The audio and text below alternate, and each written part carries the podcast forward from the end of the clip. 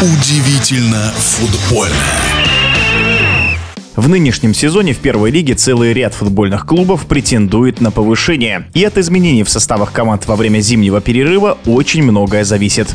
Комментарий футбольного эксперта Александра Ухова.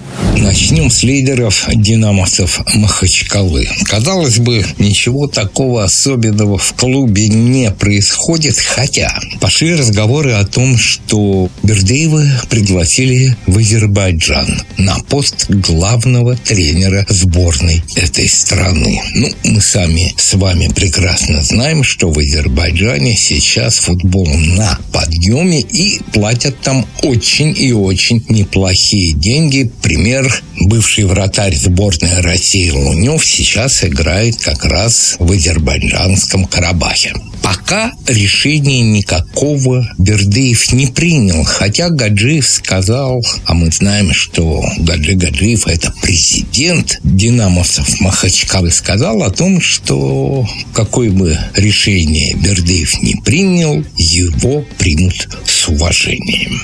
Думаю, что сейчас Махачкала закончит чемпионат под руководством Бердыева, а вот летом все будет зависеть от того, выйдет ли Махачкала Махачкала в РПЛ или останется в первой лиге. Газизов опять же возник в медийном пространстве и снова претензии к Спартаку, на этот раз к Федуну на 101 миллион рублей. Суд еще не состоялся, но мы знаем, что 89 миллионов он уже отсудил.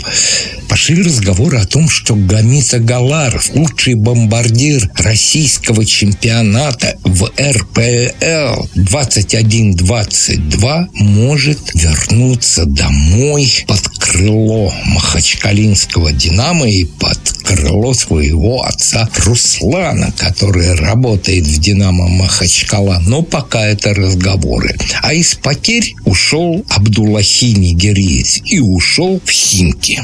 Химки пока получили очень сильного игрока Езюбчука из «Торпеда», получили его свободным агентом. Все остальные футболисты, а там называются такие фамилии, как Рыбчинский, Куликов из Лока – могут усилить Химки? Конечно, могут. И идет разговор о том, что Химки и, в частности, Андрей Талалаев очень хотят видеть Рейну, торпедовского футболиста. Вопрос открытый. Дело в том, что на трансфер-маркете цена Рейны 600 тысяч. Торпедовцы сказали, дешевле, чем за 500 тысяч евро мы не продадим. А Химки готовы давать 200 тысяч. И о торпедо шестой главный тренер в команде за последние полтора года. Это рекорд не только первой лиги, но и РПЛ. Быть может, кто-то найдет в международном футбольном пространстве команду, где-то полтора года было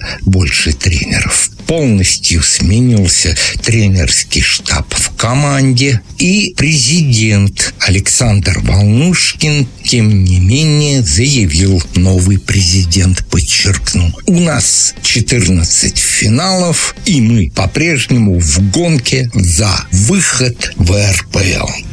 Алания и Акрон. Очень любопытно. В Алании теперь тренер из Акрона Калешин, а в Акроне тренер из Алании Тедеев. Такой круговорот тренеров в российской первой лиге. И скажу два слова, что Калешин видится команда в РПЛ, несмотря на то, что большие проблемы со стадионом. На что Калешин сказал, со стадионом проблему мне обещали решить. Главное – выйти в РПЛ. Пожелаем успеха одному из самых талантливых тренеров в российском футболе Калешину. Ну и, конечно, всему осетинскому футболу.